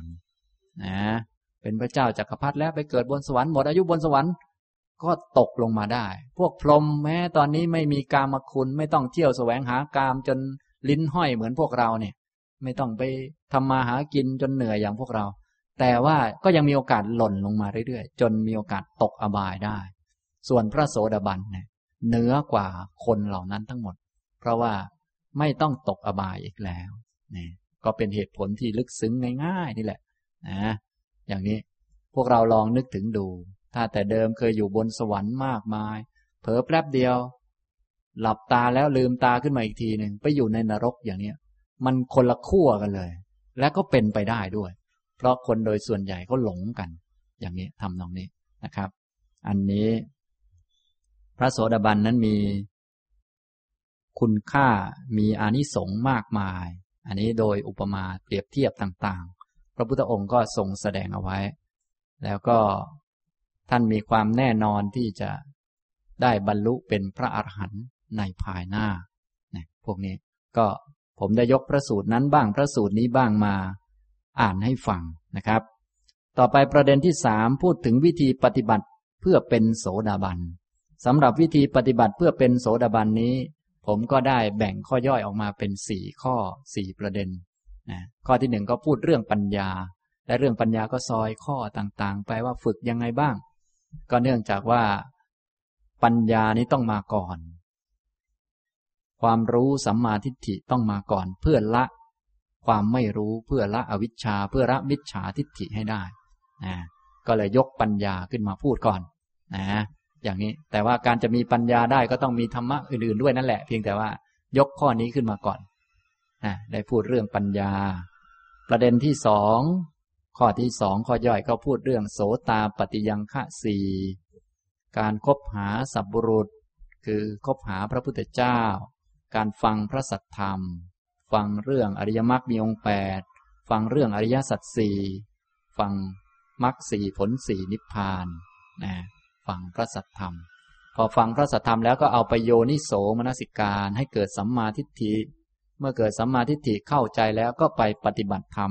ให้สมควรแก่ธรรม ปฏิบัติธรรมให้เหมาะแก่การที่จะได้ธรรมะนั้นๆ ถ้ารู้แล้วไม่ทำตนให้เหมาะที่จะได้รับธรรมะก็จะไม่ได้ เนื่องจากธรรมะนั้นเป็นของสูง พระนิพพานเป็นของมีค่ามาก ก็ต้องใช้ความเพียรที่ยิ่งใหญ่ แล้วก็ใช้ความเพียรอย่างถูกต้องนะนิพพานเป็นสิ่งที่เลิศ ได้มาด้วยความเพียรที่เลิศนะถ้าความเพียรยังก๊อกก๊อกแก๊กแก๊กอยู่จะได้นิพพานซึ่งเป็นของยิ่งใหญ่ก็เป็นไปไม่ได้ทำความเพียรก๊อกก๊อกแก๊กแก๊กก็ได้ของก๊อกก๊อกแก๊กแก๊กนั่นแหละก็ถูกแล้วไงสมเหตุสมผลแล้วนะฉะนั้นจึงต้อง ธรรมานุธรรมะปฏิบัติ ปฏิบัติธรรมสมควรแก่ธรรม อยากได้ความสงบก็ต้องสงบตั้งแต่ต้น คือต้องไม่พูดมาก เราอยากได้ความสงบเนี่ยก็ต้องสงบ อยากได้การไม่มีเรื่องก็อย่าไปมีเรื่อง อย่าไปหาเรื่องใคร ก็เราอยากได้ความไม่มีเรื่องไม่ใช่หรือ ก็ต้องปฏิบัติให้มันตรง ตามเรื่อง อยากได้ความสงบก็ลึกซึ้งขึ้นก็ไปทำสมาธิให้เหมาะกับการที่จะได้นะ อยากมีปัญญาก็ต้องมาฟังทำให้ถูกต้องและไปโยนิโสไปใส่ใจให้ตรงเรื่องของมัน ก็ตามความเหมาะสมนั่นแหละ เรียกว่า ธรรมานุธรรมะปฏิบัตินะครับ อันนี้พูดโสตาปฏิยังคะสี่นะเป็นเงื่อนไขเป็นเหตุให้เป็นพระโสดาบันสี่ข้อ ข้อที่สามซึ่งเป็นข้อย่อยในวิธีปฏิบัติเพื่อเป็นโสดาบันผมก็พูดธรรมะที่เป็นพื้นฐาน โดยมีพื้นฐานแรกที่สุดที่เป็นเหมือนแผ่นดิน ก็คือศีล เป็นเรื่องสำคัญเลยตรงนี้นะศีลเป็นพื้นฐานนะมีศีลมีความเชื่อกรรม เชื่อผลของกรรมนี้ถือว่าเป็นพื้นฐาน ต่อมาก็ต้องมีเครื่องมือในการไปประกอบกิจการงานต่างๆ ให้สำเร็จก็คือความไม่ประมาท จะต้องอยู่อย่างไม่ปราศจากสติเห็นคุณค่าของเวลา อย่ามาฆ่าเวลาทิ้ง เพราะเดี๋ยวตัวเองจะถูกเวลาฆ่าทิ้งแล้ว นะบางคนมาฟังธรรม โอ้ ดิฉันมาฟังธรรมเพราะแก่แล้วไม่มีอะไรทำฟังธรรมฆ่าเวลา เวลามันของมีค่า ไปฆ่าของมีค่าตัวเองก็ไร้ค่าเท่านั้นแหละ นะ ฉะนั้นอย่าไปฆ่าเวลาทิ้งอย่างนั้น ต้องมาทำความเพียร การจะไม่ทิ้งเวลาไปโดยปราประโยชน์นี่ก็คือสำนึก ความไม่ประมาทนี่สำคัญมาก นะ จึงต้องมีสติอยู่กับตัวเสมอ อันนี้เป็นเครื่องมือที่สำคัญ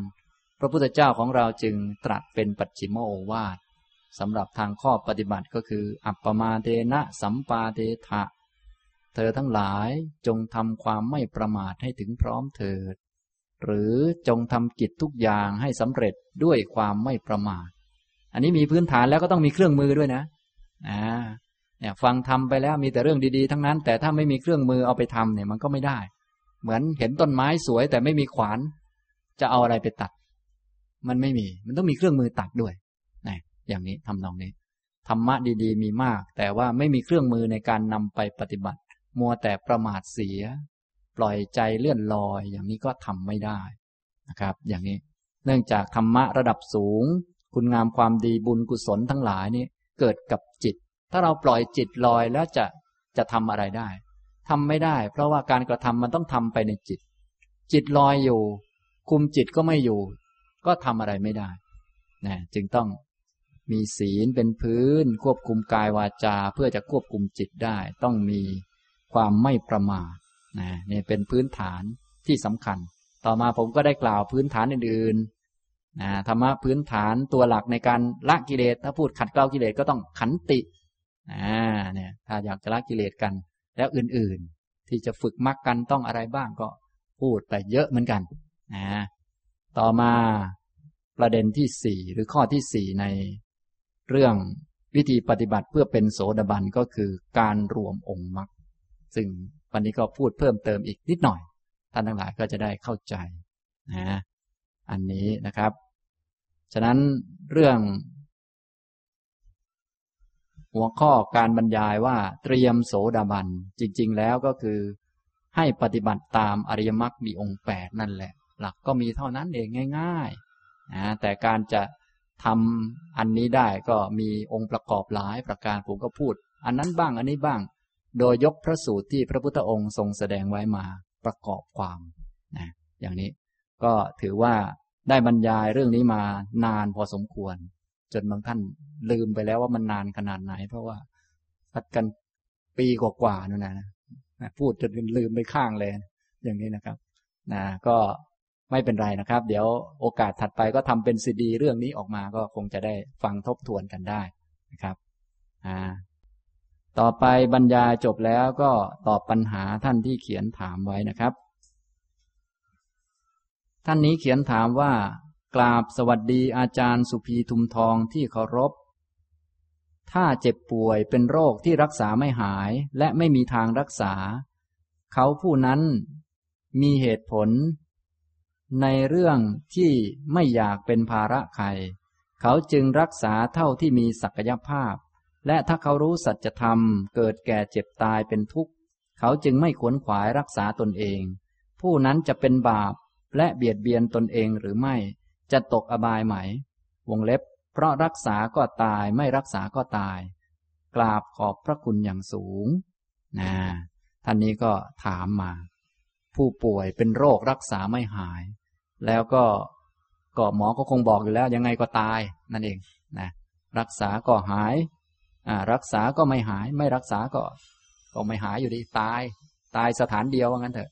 จริง ๆ พวกเราก็ตายสถานเดียวอยู่แล้ว แต่ว่าคนนี้มีโรคมาเป็นตัวบ่งชี้ด้วยว่าจะตายเดือนนั้นเดือนนี้วันนั้นเดือนนี้ ตามที่หมอเขาบอกนะท่านก็เลยถามว่า ถ้าคนนี้เขารู้จักเรื่องธรรมะดี ก็เลยไม่ขวนขวายในการรักษาตนเอง เขาจะเป็นบาปไหม ไม่เป็นนะ จะเป็นบาปก็แต่เมื่อมีเจตนาฆ่าตัวเองตายนะเรียกว่าเป็นบาป แต่ไม่ถึงกับปานาติบาตนะถ้าเจตนาฆ่าผู้อื่นเนี่ยเป็นปานาติบาตเป็นการฆ่าสัตว์ อันนี้ถ้ากรรมนี้ให้ผลก็รุนแรงตกนรกได้เลย ส่วนฆ่าตัวเองตายเนี่ย กรรมนี้ไม่รุนแรงมาก แต่ว่าก็เป็นบาป เพราะ มีเจตนาจะฆ่าตัวเอง ความจริงชีวิตเนี่ย มันไม่ใช่ของใครอยู่แล้วโดยธรรมชาติ มันเป็นกรรมเก่าให้มา เราจึงไม่มีสิทธิ์ที่ไปทำให้ใครตาย ไม่ว่าจะเป็นตัวเองหรือผู้อื่นก็ตาม แต่ถ้าไปทำให้ผู้อื่นตาย อันนั้นเป็นปานาติบาตส่วนทำให้ตัวเองตายไม่ถึงกับปานาติบาตแต่เป็นบาปไม่ดี ถ้าพูดถึงก็คือมันไม่ครบองค์นั่นเอง เพราะว่าองค์ของปานาติบาตเนี่ยต้องเป็นคนอื่น และรู้ว่าคนอื่นมีชีวิต มีความคิดให้เขาตายอย่างนี้เป็นต้นนะมีการลงมือแล้วเขาก็ตายด้วยความพยายามอันนั้น อย่างนี้นะครับ ฉะนั้นท่านผู้นี้ก็ไม่ได้เป็นบาปอะไร โดยเฉพาะถ้ายังไงก็ไม่หายอยู่แล้วก็รีบปฏิบัติธรรมรีบฝึกรีบหัดแทนที่จะไปขวนขวายรักษา ซึ่งก็รู้อยู่แล้วมันไม่หายหมอก็บอกแล้วอะไรแล้วก็อะทำใจยอมรับแล้วก็เร่งปฏิบัติธรรมนะโดย มีหลักการอย่างที่ผมได้บรรยายไปในคราวก่อนๆนนู้น บางท่านอาจจะเคยจำได้ ก็คือถ้ามีบางบุคคลที่ท่านปฏิบัติธรรม แล้วก็จิตยังลงสู่อริยมรรคมีองค์แปดแต่ยังไม่เป็นพระโสดาบันเนี่ย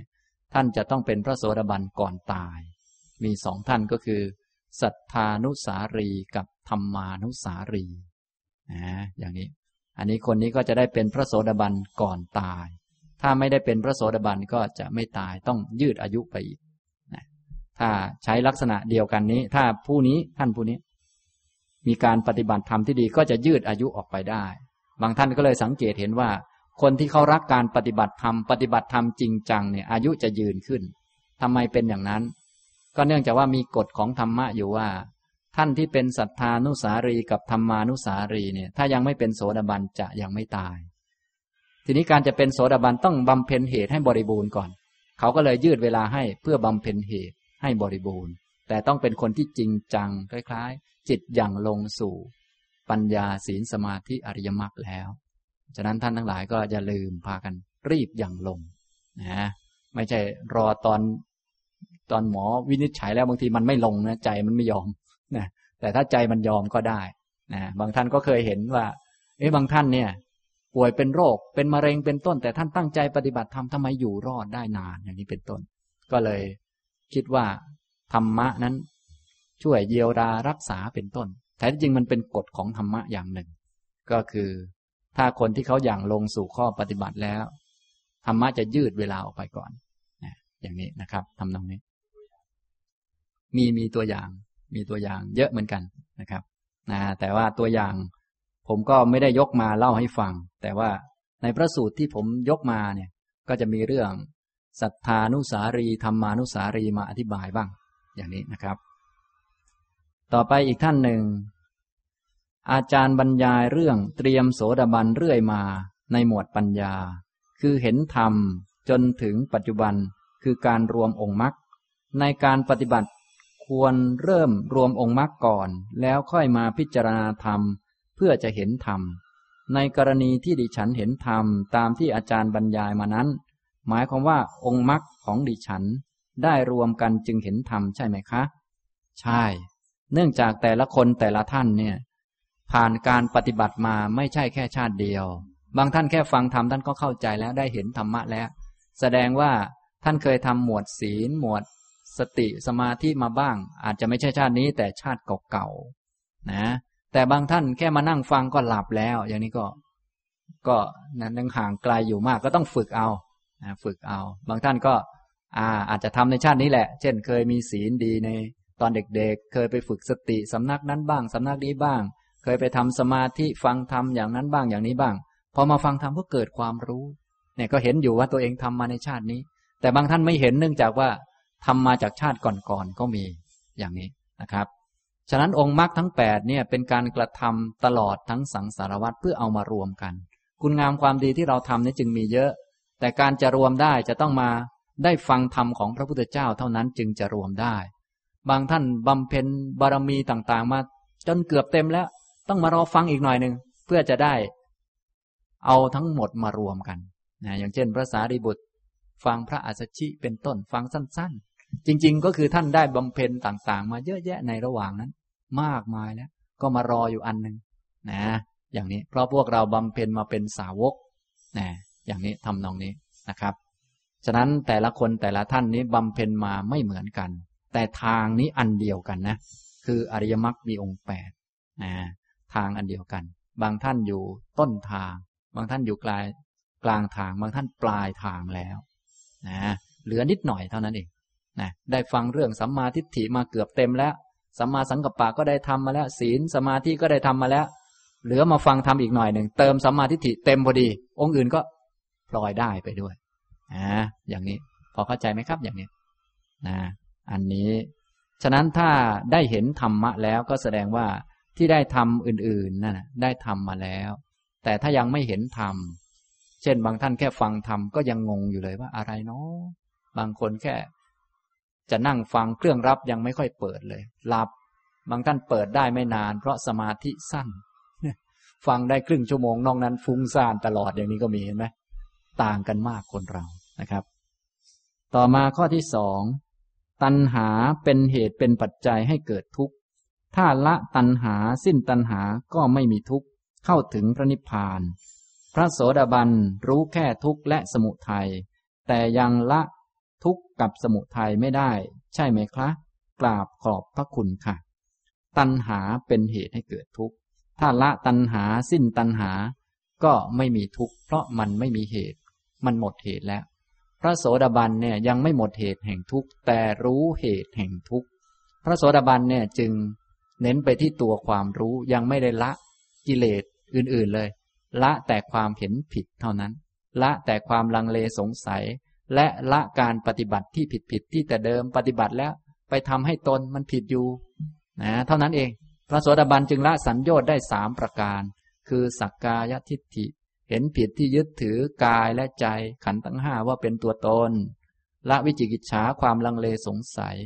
ในพระพุทธพระธรรมพระสงฆ์และข้อปฏิบัติต่างๆ ข้อปฏิบัติพวกเราเคยสงสัยมากมาย อะไรเนาะอะไรเนาะพระโสดาบันไม่สงสัย ข้อปฏิบัติมีอันเดียวคืออริยมรรคมีองค์แปดอันอื่นๆเป็นแค่อุบาย อุบายให้ได้อันนี้ อุบายให้ได้ศีลบ้าง อุบายให้ได้สมาธิบ้าง อุบายให้ได้สติบ้าง อุบายให้ได้สัมมาทิฏฐิบ้าง สัมมาสังกัปปะบ้าง พระโสดาบันไม่สงสัยเลยนะอย่างนี้ และละสีลปะตะปรามาสคือการยึดถือข้อวัดปฏิบัติต่างๆ ยึดถือศีลและวัด อย่างผิดแนวทาง พระโสดาบันจะไม่ผิดอีกต่อไป ศีลก็รักษาเพื่อเป็นปัจจัยแก่สมาธิ วัดปฏิบัติก็ทำไว้ เดินจงกรมก็ทำเพื่อฝึกสมาธิเท่านั้น ไม่ได้เพื่อเอาความสงบ ให้ตัวเองสบายไม่ใช่ แต่เพื่อให้เกิดสมาธิสมาธิจะได้หมดนิวรณ์หมดนิวรณ์จะได้มองให้เห็นความจริง เกิดปัญญาทะลุปลุกโปรงเนี่ยอย่างนี้ ฉะนั้นพระโสดาบันเนี่ย จึงยังละตัณหาไม่ได้ แต่รู้ว่าตัณหาเป็นเหตุเกิดทุกข์รู้ทุกข์ว่าเป็นทุกข์กำหนดได้แล้วว่าทุกข์เป็นทุกข์รู้เหตุเกิดทุกข์ว่าเป็นเหตุเกิดทุกข์รู้ว่าตัณหาแหละเป็นเหตุเกิดทุกข์แต่ยังละตัณหาไม่ได้ แต่รู้แล้วรู้นะรู้แล้วก็ต้องทำความเพียรเพื่อละต่อไป รู้ว่าถ้าสิ้นตัณหาแล้วจะถึงนิพพานรู้แล้วรู้ว่านิพพานเป็นยังไง เพราะว่ามันไม่มีเหตุนะนะเนี่ยทุกมันเกิดเพราะเหตุ ถ้าไม่มีเหตุให้เกิดทุกข์ทุกจะมีไหม ไม่มีทุกข์ก็คือนิพพานเนี่ยภาวะอีกภาวะหนึ่ง เป็นภาวะที่ไร้ทุกข์ไม่มีทุกข์เป็นภาวะที่เข้าถึงได้ เมื่อสิ้นตัณหา พระโสดาบันยังเข้าไม่ถึงแต่เข้าใจได้ รู้จักได้ เพราะรู้จักตัณหาเป็นเหตุเกิดทุกข์แต่เอ้าถ้าไม่มีตัณหา มันก็ไม่มีทุกข์ก็เข้าถึงความดับทุกข์เข้าถึงอีกภาวะหนึ่ง แต่พระโสดาบันยังเข้าไม่ถึง แต่รู้ว่ามันเข้าถึงได้ เมื่อสิ้นตัณหา และทางก็มีคืออริยมรรคมีองค์แปดโดยท่านสมบูรณ์แค่ข้อที่หนึ่งนะ ส่วนข้ออื่นก็มีพอสมควร พอเหมาะสมเท่านั้นเองเนี่ยอย่างนี้ทำนองนี้ นี่พระโสดาบันเนี่ย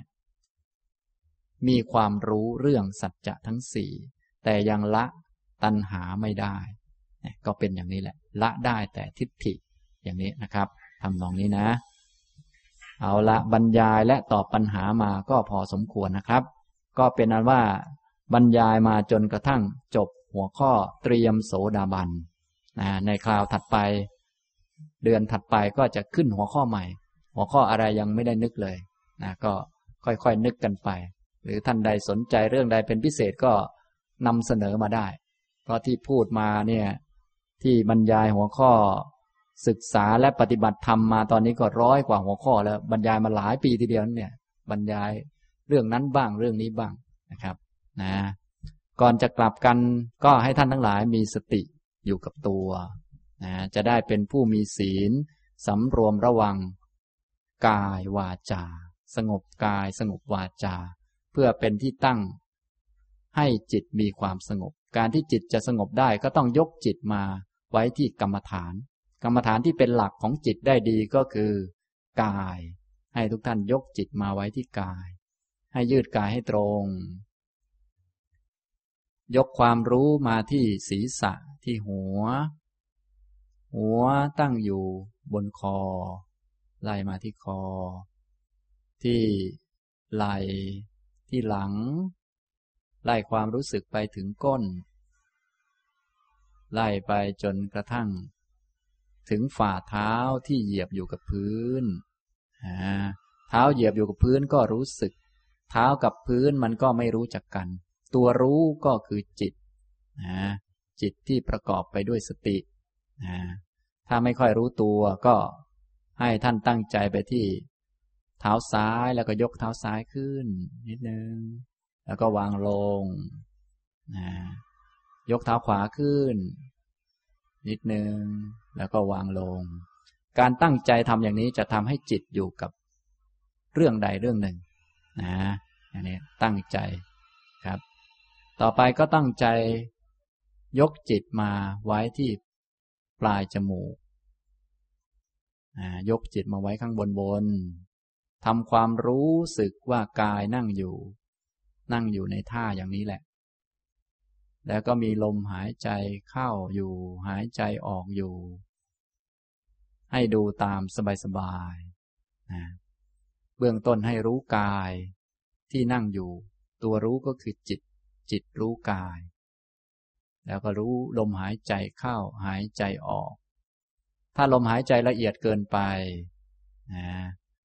มือของเราที่วางอยู่ที่หน้าขา ก็ลูบหน้าขาสักนิดนึง ให้ มีความรู้ ความรู้อยู่ที่มือนะอันนี้ ความรู้ที่อยู่ที่จุดใดจุดหนึ่งนี้ท่านเรียกว่าสำรวม คือจิตมันรวมอยู่ที่ใดที่หนึ่ง